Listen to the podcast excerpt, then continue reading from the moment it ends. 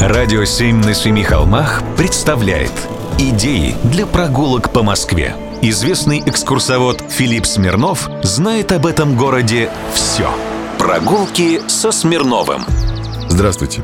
А пойдемте к Конституции, которая является памятником истории и культуры, но не из-за красоты строений, а из-за своего предназначения. Нам с вами нужно попасть на аллею пролетарского входа. Это совсем недалеко от шоссе энтузиастов. Собственно, здание конно-спортивного комплекса Измайлова числится именно по этой улице, владение 31 по шоссе энтузиастов. В далеком 1935 году здесь был возведен целый спортивный комплекс. И сделано это было по инициативе маршала Семена Буденова. Специально для школы в Измайловском парке построили комплекс зданий, конюшни, открытые и крытые манежи, конкурный плац, административные службы. Назначение зданий подчеркивают многочисленные декоративные элементы и архитектурные детали. Например, подковы на заборе.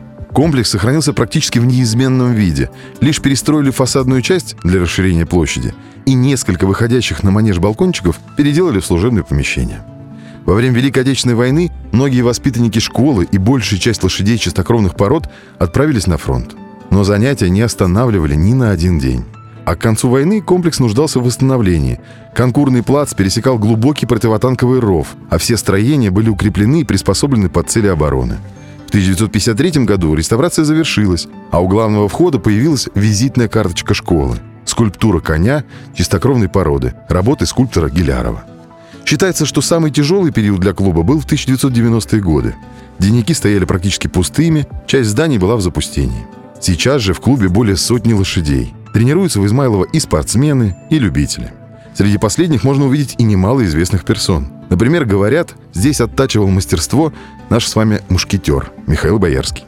Сам клуб часто мелькает в кино. И практически каждый месяц в Измайлово проходят соревнования, причем не только для взрослых, но и для детей. Для самых маленьких с 2002 года работает пони-клуб, а рядом с комплексом тематическая детская площадка. Прогулки со Смирновым. Читайте на сайте radio7.ru. Слушайте каждые пятницу, субботу и воскресенье в эфире «Радио 7» на Семи холмах.